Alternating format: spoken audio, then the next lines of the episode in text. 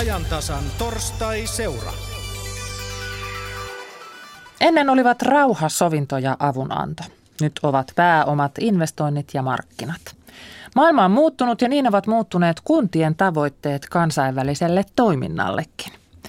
Tänään torstaiseurassa kysytään, mitä on ystävyyskuntatoiminta, mitä se on kunnille antanut, mitä se on ottanut ja mikä on sen jatko. Pasilan studiossa vieraana on Kuntaliiton kansainvälisten asian sihteeri Helena Johansson. Me aloitamme kuitenkin Rovaniemeltä. Kaupungilla on yhteensä 14 ystävyyskuntaa. Millaisessa kuosissa ystävyyssuhteet ovat, tätä selvitetään nyt. Yle Lapin studiossa toimittajana on Anni Tolppi. Tästä virallisesta ystävyydestä on kanssani täällä Rovaniemen studiossa keskustelemassa Rovaniemen kaupunginjohtaja Esko Lotvonen ja Lapin maakuntajohtaja Mika Riipi. Tervetuloa. Kiitoksia paljon. Kiitoksia. Tässä ystävyyskunta-toiminta-sanassa on selvästi vähän semmoinen neukkuklangi. Ja Kekkonenkin tulee mieleen jollakin tavalla. Tämmöinen leveä pöytä, jonka yli pidetään puheet, sitten ne vaihdetaan viirit, sitten tulee vähän kansantanssia ja sitten muuta kevyttä seurustelua. Ja nyt on käynyt niin, että jo taloustilanteestakin johtuen monet kunnat ovat vähentäneet ystävyyskuntatoimintaa tai lopettaneet ihan kokonaan. Tämä käy ilmi Kuntaliiton viimevuotisesta kyselystä. Ja nettihän se nykyään tuo kaukaiset ihmiset ja paikat lähelle ihan yhdellä klikkauksella. Tässä on muuten hauska tilante, tilanne teidän herrojen kanssa silläkin tavalla, että Esko Lotvonen, sinähän teit pitkän uran maakuntajohtajana ja, ja Mika Riipi puolestaan sinä toimit aikaisemmin Posion kunnanjohtajana. Silloin Posiolla niin se taisi olla vähän laimeampaa se ystävyyskuntatoiminta. Miten on Mika Riipi? Kyllä se näin, näin on ja oikeastaan se, se, se laimeni tässä, tässä kuluva vuosituhannen aikana – se oli aiemmin hyvin aktiivistakin, Posiolla oli, oli useita, ehkä aktiivisinta tuonne Nessepyyhyn Norjan suuntaan, mutta myös tuonne Venäjälle Pelomorskin suuntaan. Ja, ja siinä oli hyvin vahva elinkeinokytkös erityisesti tuonne tonne, tota Nessepyyhyn Norjan suuntaan puu, puutoimialan kehittämisen näkökulmasta. Ja, ja silloin se oli aktiivista, mutta, mutta kun tämä elinkeinokytkös sitten, sitten hiipu, hiljeni erinäistä syistä, niin, niin se vaikutti kyllä tähän ystävyyskuntatoimintaankin sillä tavalla, että, että tällainen perinteinen kulttuurivaihdollinen tai, tai palvelu, palvelu ää, sparrausnäkökulma, niin, niin se ei enää riittänyt talousmielessä kantamaan. Ja, ja kun, kun Posiollakin talous tiukkeni, niin, niin tehtiin ratkaisuja, että, että sitä, sitä ystävyyskuntatoimintaa ää, ehkä hiljennettiin, sitähän niitä suhteitahan ei ole laitettu katki eikä sitä ole lopetettu, mutta, mutta se on, voi sanoa, että tämmöisessä hiljaisessa vaiheessa. Rovaniemen kaupunginjohtaja Esko Lotvonen, Rovaniemellä on siis 14 ystävyyskaupunkia ja noin puoleen kymmeneen pidetään semmoisia aktiivisempia yhteyksiä. Ja Murmansk ja Kiinan Harbin, tämä Harbin kaupunki on muuten miljoona kaupunki, siellä oli yli 5 miljoonaa ihmistä, 10 miljoonaa ihmistä, niin millä tavalla näitä yhteyksiä pidetään ihan käytännössä? No käytännössä niillä, niitä pidetään sillä tavalla, että Harbinahan on maailman kuulu jää- ja, ja lumifestivaalien pitopaikka, joka on todella huipputuote sillä sektorilla ja näkyvyydessä maailmalla. Ja Rovaniemi on, on aina mukana tammikuussa niissä juhlissa ja oikeastaan me olemme ää, joulupukin kerran yleensä aina ykkös niin vieras niissä juhlissa, eli meidän, meidän näkyvyytemme sitä kautta tietysti Harbinin alueella siellä Pohjois-Kiinassa, mutta myös koko Kiinassa on, on varsin suuri ja, ja kyllä siitä varmaan viestiä menee muuallekin maailmaan. Eli käytämme sitä tavalla hyväksi sitä näkö, näköalapaikkaa sitten olemalla ystävyyskaupungistatuksella mukana.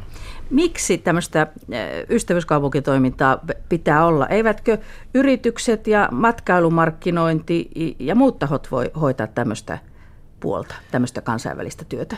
No jos Miksi siellä virkamiehet ja päättäjät pitää olla mukana? Jos ajatellaan juuri Venäjää ja Kiinaa, niin siellä vielä julkisen hallinnon rooli on, on niin merkittävä, että, että ää, meidän pitää olla siellä kaupungin puolesta mukana, jotta tietynlainen luottamus ää, yritystoimintaa kohtaan ja meidän yrityksiä kohtaan varmistetaan. Eli siellä puolella vielä, vielä ää, julkisella sektorilla on erittäin keskeinen merkitys. Eli ne kontaktit ei synny, jos ei ole riittävä määrä tätä henkilökohtaista luottamusta, johon sitten liittyy myöskin poliittiset päättäjät. Ja näin on. Poliittiset rakenteet siellä kuitenkin mahdollistavat ne kontaktien syntymisen ja, ja luotettavuuden. Kuunnellaan hetki, minkälaisia ajatuksia Rovaniemen kaupungin elinkentojohtaja Erkki Kauttolla on ystävyyskaupunkitoiminnasta. Ja sitten taas niin sanotusti Länsi-Euroopassa, niin, niin ne on aika vähäisiä kuitenkin ollut nämä tämmöiset delegaatiovierailut niin sanotusti, että se on ollut sitten kulttuuri- tai nuorisoteemalla, että, että siellä on hyvin, hyvin vähän minusta tällä hetkellä enää tämmöistä perinteistä ystävyyskaupunkia, koska sitä ei sillä lailla niin tarvita. Että, että nythän me pyritään siihen, että, että jos tulee tämmöisiä toiveita jostakin, että voisiko perustaa ystävyyskaupunkisuhteen meidän kanssa, että, että me ehdotetaan, että tehtäisiin tämmöinen yhteistyösopimus. Eli tehtäisiin vaan niin ihan normaali tämmöinen yhteistyö aiesopimus, että, että tuota, halutaan tämä yhteistyötä ja yritykset sitten vois käyttää sitä hyväksi, jos katsoo tarpeelliseksi. Ja siihen ei sitten liittyisi mitään tämmöisiä virallisia vierailuja eikä muita. Niin se olisi tämmöinen kevyempi versio, mutta siinä olisi kuitenkin niin tietyllä lailla se kaupungin tuki takana. Onko tällaisia vireillä? No meillä on nyt vireillä Koreaan yhteen kaupunkiin on, on tämmöinen vireillä ja, ja tuota, Japanin suuntaan kanssa on ollut jonkun verran neuvotteluja, mutta vielä ei ole, ei ole tuota, päätetty, että miten menetellään. Toimittajana edellä Pia Tuukkanen. Niin, mitä mieltä Esko Lotvonen olet, ovatko tällaiset yhteistyösopimukset tätä päivää enemmän kuin ystävyyskaupunkitoiminta? No kyllä siihen suuntaan tosiaankin ollaan menossa kyllä meitä lähestyy Rovaniemia aika moni, moni kaupunki maailmalta, koska Rovaniemi tietysti on aika näkyvä kaupunki kansainvälisesti ja, ja olemme kuitenkin Suomessakin johtava matkailukaupunki, olemme Suomen arktinen kaupunki. Ja nämä on sellaisia teemoja, mitkä, mitkä kiinnostavat ympäri, ympäri maailmaa ja meidän kanssa halutaan tehdä elinkeinoyhteistyötä, mutta myös tutkimusyhteistyötä ja jotta siitä ei tulisi liian raskasta, niin ei ole syytä lähteä sopimuksiin, vaan tehdään yhteistyösopimus niistä teemoista, mitkä on todella yhteisten intressien alaisia, joista kumpikin tavalla hyötyy. Maakuntajohtaja Mika Riipi, mitä sinä ajattelet, miten sinä näet tämän Rovaniemen eli Lapin pääkaupungin merkityksen tämmöisessä kansainvälisessä työssä, koska sinun oma pulju, niin sanotusti Lapin liitto, niin siellä pää, pääsääntöisesti siellä on hyvin paljon ihmisiä, jotka työskentelee kansainvälisten asioiden parissa. Niin mikä kaupungin rooli sinun mielestäsi on, on tässä yhteydessä nimenomaan tästä ystävyyskaupungin näkökulmasta?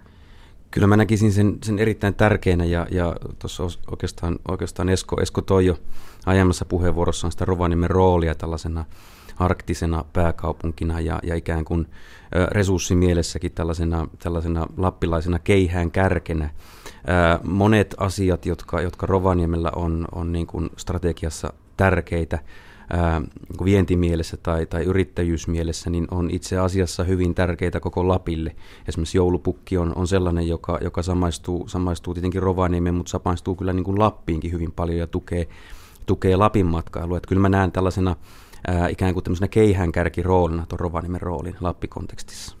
On siinä kyllä yhdellä taruhenkilöllä niin aikamoinen vastuu kannettavana tässä, tässä maailmalla, mutta ilmeisesti joulupukki suoriutuu näistä haasteistaan ää, oikein hyvin. Nythän on näin, että jos lähdettäisiin tuonne, mentäisiin lähimpään kauppakeskukseen ja kysyttäisiin kuntalaisilta, että minkälainen käsitys heillä on ystävyyskaupunkitoiminnasta, niin arvatte varmaan – minkälainen vastaus sieltä tulisi, että, että usein sitä pidetään tämmöisenä herrojen ja rouvien lomamatkailuna e, e, täysin hyödyttömänä e, muinaisjäänteenä. Kaupunginjohtaja Esko Lotvonen, mitä sanot näin ankaraan kritiikkiin? Sitä muuten löytyy tuolta nettisivuiltamme myöskin. No se on jotenkin tietysti ymmärrettävä ja, ja kyllähän ää, tämmöinen ystävyystoiminta on saanut negatiivisen maineen ehkä siinä, siinä mielessä juuri, että ne jossain tapauksessa on ollut ehkä vähän liian hepposin perustein toteutettuja hankkeita ja niihin on ehkä lähdetty liian, liian helposti mukaan, mutta varmaan se, että, että kansalaiset ja kaupungilaiset ei ihan tarkkaan tiedä, mitä silloin loppujen lopuksi tapahtuu ja miten suurta se on. Että kyllähän Rovaniemen kaupunki käyttää vuositasolla ystävyyskaupunkitoimintoihin noin 40-50 000 euroa kohdistaen sen hyvin ää, tarkasti juuri, juuri tavallaan Rovaniemen markkinointiin niissä, niissä kaupungeissa ja sitä kautta niihin maihin. No millä tavalla sitä hyötyä voisi mitata? Osaatko sanoa jonkun euromäärän tai jonkun ä, ison yrityskaupan tai jotain käytännön hyötyä, mitä kuntalaiset ovat saaneet? Ja esimerkiksi Alanian olette lähdössä nyt. Mit, mitä niin Turki Alania voi antaa Rovaniemen kuntalaisille? Ja Turki Alaniahan on, on Rovaniemen uusin, uusin, uusin tuota, ystävyyskaupunki ja ä, Alaniahan on erittäin vahva matkailukaupunki, tavallaan Turkin matkailukaupunki vastaavalla tavalla kuin, kuin Rovaniemi, Rovaniemi on. Että kyllä siinä mielessä tietysti ä, matkailuyhteistyön ja sitä kautta munkin yritystoiminnan ä, vieminen tavallaan Turkin markkinoille, joka on eri, Euroopan tavallaan kasvavin markkina. Että kyllä me priorisoimme nimenomaan siinä mielessä Turkin, Turkin yhdeksi, ää, yhdeksi mielenkiintoiseksi alueeksi ja alan ja hyväksi tavallaan ää, tukikohdaksi näyttäytyä Turkissa, joka on aika, aika uusi maa nousemassa tähän eurooppalaiseen ja globaalinkin talouteen. Eikö sinnekin voisi yritykset mennä omin nokkinensa? No tässä alkuvaiheessa tahtoo olla kuitenkin se, että siellä, siellä halutaan, että, että kunnat, kaupungit ovat vahvoja. Kyllä Turkkikin on vielä aika lailla, sanotaan semmoinen itäinen maa, jossa, jossa julkisen hallinnon rooli on hyvin keskeinen. Että siellä ei vielä ne suorat, suorat yhteydet sillä tavalla toimi, mutta siinä, siinä vaiheessa, kun ne alkaa toimimaan, niin varmasti, varmasti myös tämä ystävyskunta suhteen sisältö muuttuu. Maakuntajohtaja Mika Riipi. Joo, tähän keskusteluun täytyy, täytyy todeta, että, että, että oikeastaan kaksi sellaista, sellaista tärkeää asiaa, että ensinnäkin ää, ne resurssit, mitä, mitä nyt ihan, ihan tämmöisen rehallisen elinkeinojen edistämisyhteistyöhön KV, KV-puolella käytetään ja, ja, ja kunnat, kunnat käyttää, niin nehän ei ole kauhean suuria. Ei ole, tässä puhuta suurista asioista, mutta ja veromaksajilla on silti oikeus kyllä, ymmärtää, kyllä, nimenomaan että näin. mitä näillä tehdään. Ja sitten toinen näkökulma, toinen näkökulma on sitten se, että, että, että nimenomaan se painopiste on kyllä tänä päivänä muuttunut tämän tuloksellisuuskeskustelun näkökulmasta juuri, juuri siihen suuntaan, että, että voi sanoa, että kuntatasolla varmasti aivan yhtä merkittävässä panostuksessa, ellei niin kuin merkittävämmässäkin on, on nimenomaan sitten, sitten täällä paikan päällä tehtävä yritysten ikään kuin tällainen sparraustyö, jos, jossa heitä valmennetaan ja, ja rohkaistaan ja kannustetaan lähtemään sinne ulkomaille, koska se on se kuitenkin se kaiken ydin, millä tavalla ne yrittäjät uskaltaa, miten heillä on tietoja, kontakteja, ja tämä kontaktipuoli on sitten se pieni, pieni asia siellä, siellä ylhäällä. Maakuntajohtaja Mika Riipi, tämä onkin erittäin tärkeä asia, minkä otit esille. Miten esimerkiksi maakuntaliitto hoitaa suhdetoimintaa äh, vaikka arktisille alueille? Tässä on, on pidetty yllä tätä keskustelua näistä miljardeista äh, miljardi-investoinneista, jotka ovat tuossa rajan takana, niin mi- miten sinne päin on suhteet kunnossa, että siitä saataisiin iso siivu tänne Suomeenkin ja Lappiin? Maakuntien liittojen osaltahan on, voi sanoa, että se kansainvälisyystyö on, on ehkä, ehkä kategorisoiden kolmenkin tyyppistä. Että meillä on tämä ohjelma, ohjelmatyö, joka on, on, on kansainvälistä siinä mielessä, että tehdään EUn, EUn alueella. Alueella ollaan, ollaan rahoittajaviranomainen ja ollaan mukana ohjelmatyössä aktiivisesti ja, ja se on toki niin kuin ihan täyttä kansainvälistä yhteistyötä. Toinen, toinen rooli on sitten, sitten tämä, tämä ehkä aiemmin tuossa jo mainittu tällainen tiettyihin kulttuureihin kuuluva tällainen protokollanomainen muodollinen yhteistyö, joka on erityisesti tuonne itäänpäin tärkeässä roolissa. Siellä on edelleen vahva aluehallinto ja, ja, ja he tarvitsevat myöskin täältä päin aluehallintokumppanin käymään näitä keskusteluja. Ja sitten kolmas on, on, on nimenomaan tämä, mitä tässä peräänkuulutit, että, että ollaan mukana keskustelemassa foorumeilla, jossa, jossa pohditaan yhteistyöratkaisuja. Esimerkiksi nyt Parensin alueen alueen ä, isojen hankkeiden osalta. Ja, ja kyllä se siellä se liiton rooli on nimenomaan olla, olla ikään kuin tuomassa niihin keskusteluihin lappilaista näkökulmaa ja lappilaisten yritysten näkökulmaa. Ja taas sitten ä, ä, vastavuoroisesti tuoda sitä tietoa ja informaatiota alueelle, missä ja mistä asioista keskustellaan. Keskustelua jatketaan nyt ajantasan studiossa. Siellä on vieraana kansainvälisten asioiden sihteeri Helena Johansson. Helena, minkälaisia ajatuksia sinulla nousi, kun kuuntelit tätä keskustelua? No, se oli hyvin mielenkiintoinen keskustelu ja siinä oli kiinnostavaa se, että pohjoisen edustaja Rovaniemi mainitsi sellaisia asioita, jotka ovat taas pohjoiselle läheisiä, niin kuin mainitsivat Norjan suunnat, mainitsivat Venäjän suunnan, mainitsivat lumen ja perinteen mukaankin semmoiset ystävyyskaupunkiparit, joilla on jotain yhteistä, niin kuin satamakaupungit tai rannikkokaupungit, korkeakoulukaupungit, niin niiden tämmöinen välinen yhteistyö on sujunut parhaiten. Jatkamme täältä siis Elena Johanssonin kanssa. 1400 ystävyyskuntaa 40 maassa. Jos me laittaisimme nyt nuppineuloja karttaan, niin mihin tulisi nuppineula keskittymä? Missä suomalaisten kuntien ystävyyskaupungit ovat?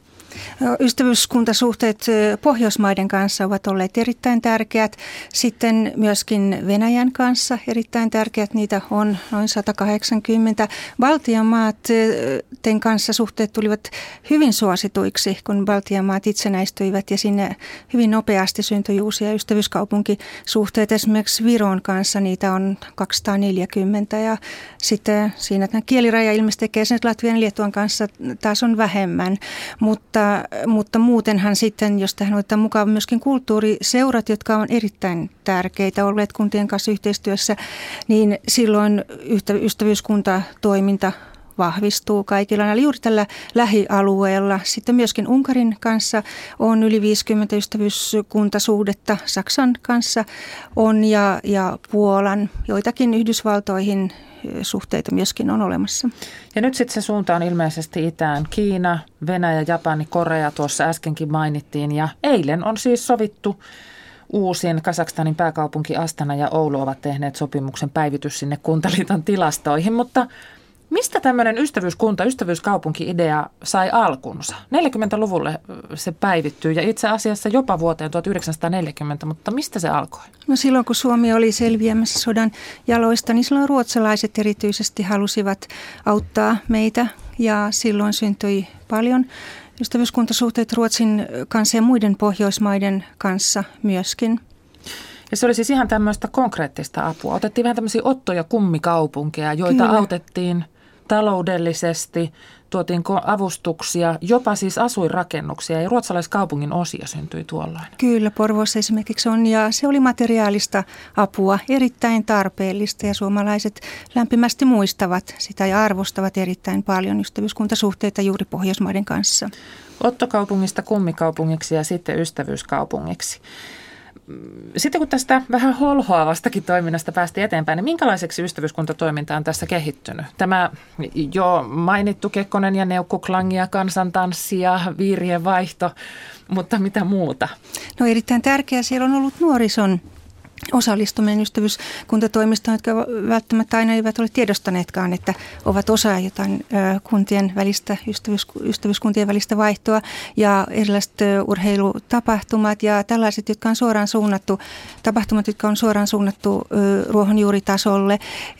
Tietysti se voi ajatella näin laajemmassa merkityksessä, niin ystävyyskuntatoiminta on ollut oppia ja sivistystä. Se on ollut ensi askel kansainvälistymiseen monille ja myöhemmin sitten sitten ovat tulleet hyvin oikeutetut tarpeet niin kuin yhdistää ystävyys, kuntayhteistyö, elinkeino, elämän toiveisiin ja tarpeisiin, joka hyvin, on hyvin ymmärrettävä tavoite nykyaikana, kun kunnissa resurssit ovat hyvin pienet.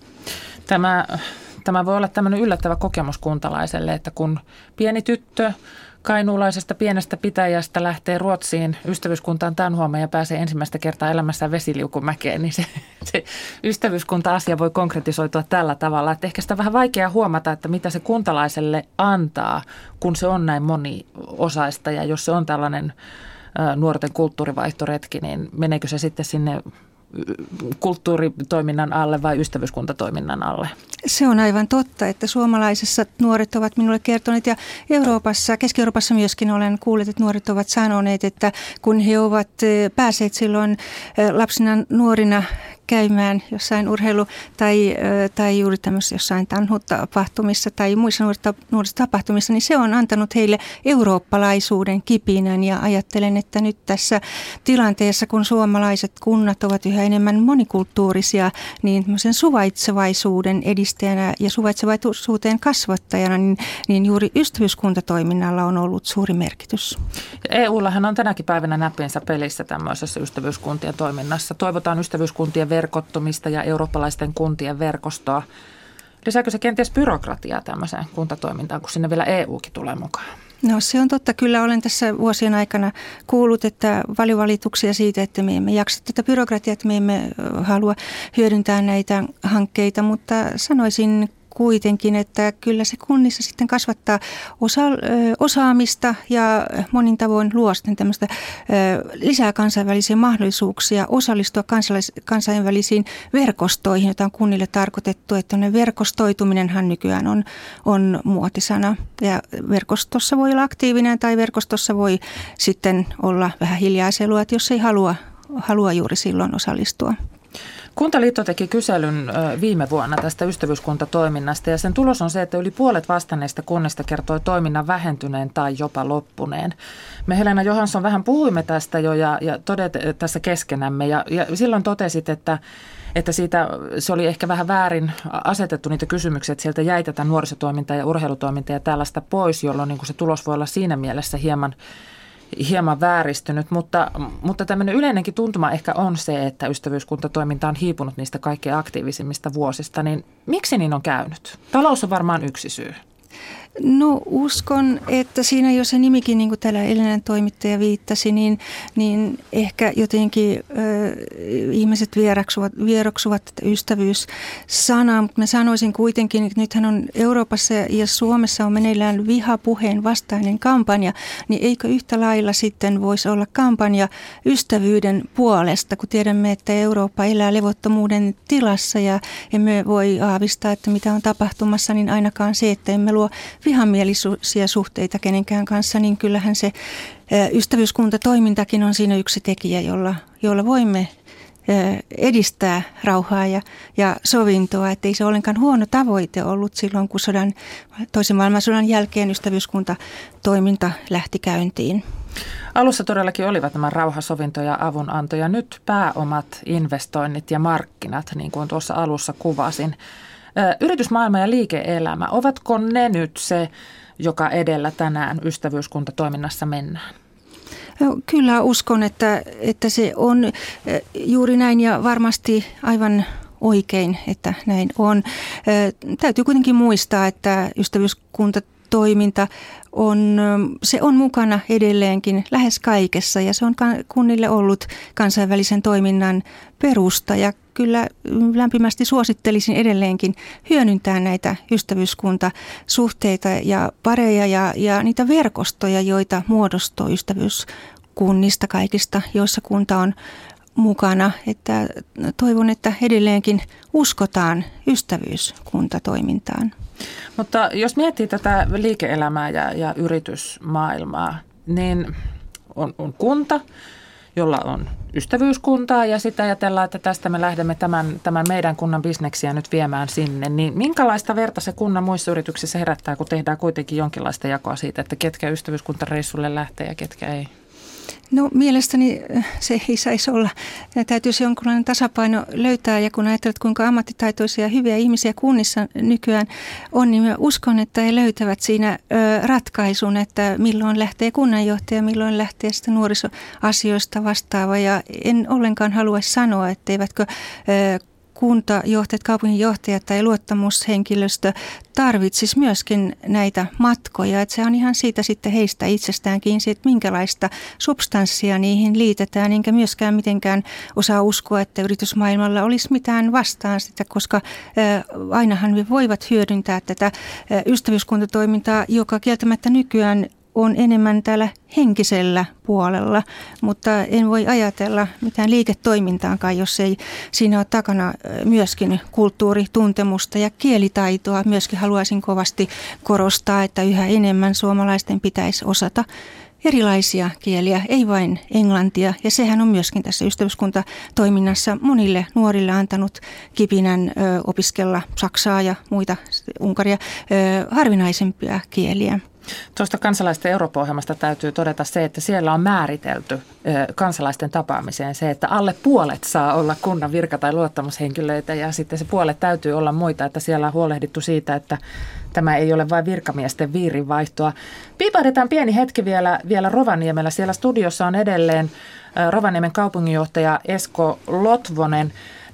Esko Lotvonen, miten sanoisit, mitä rovaniemeläinen kuntalainen on ystävyyskuntatoiminnasta saanut? Kyllä, kyllä meillä hyviä esimerkkejä siitä, siitä myös on. Voisin mainita, mainita ainakin kaksi ystävyyskuntaa, jotka on jo, perus, jotka on jo tämä suhde perustettu 70-luvulla.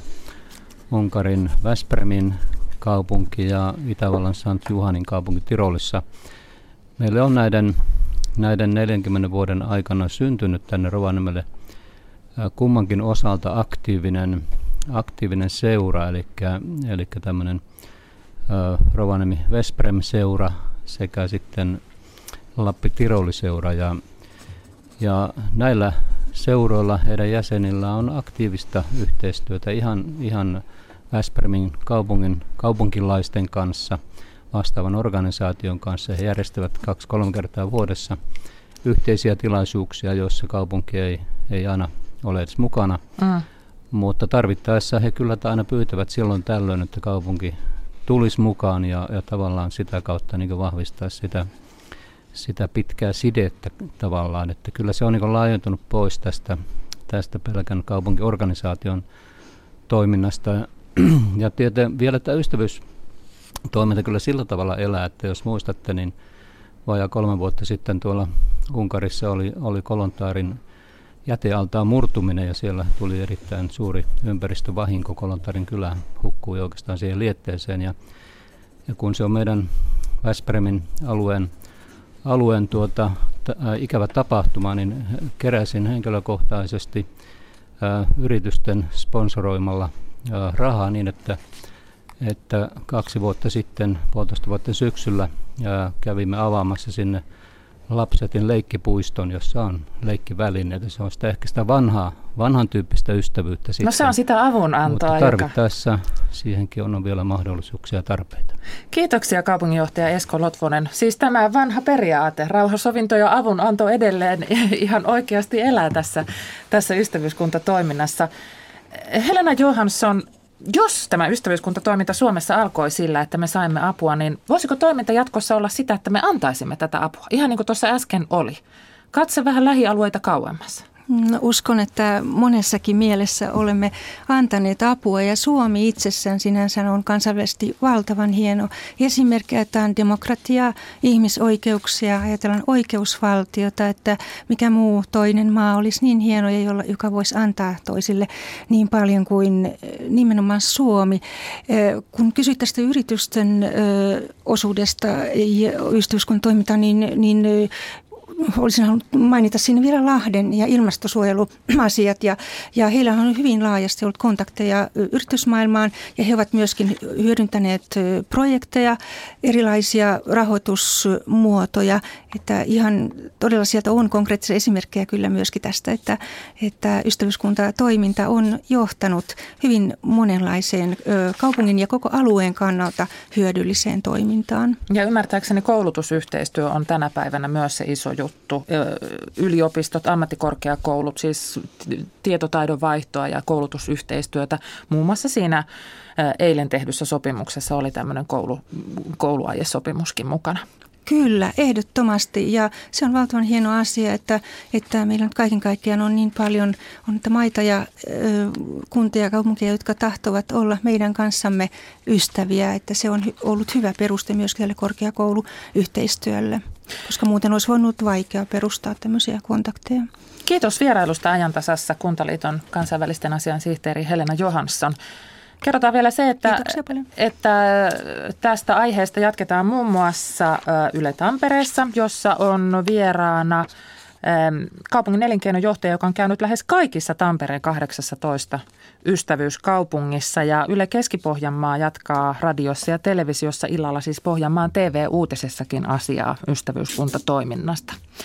Ensi viikolla torstai-seurassa puhutaan massatapahtumista ja silloin esimerkki tulee Kainuusta. Nyt kello 15 ja uutiset.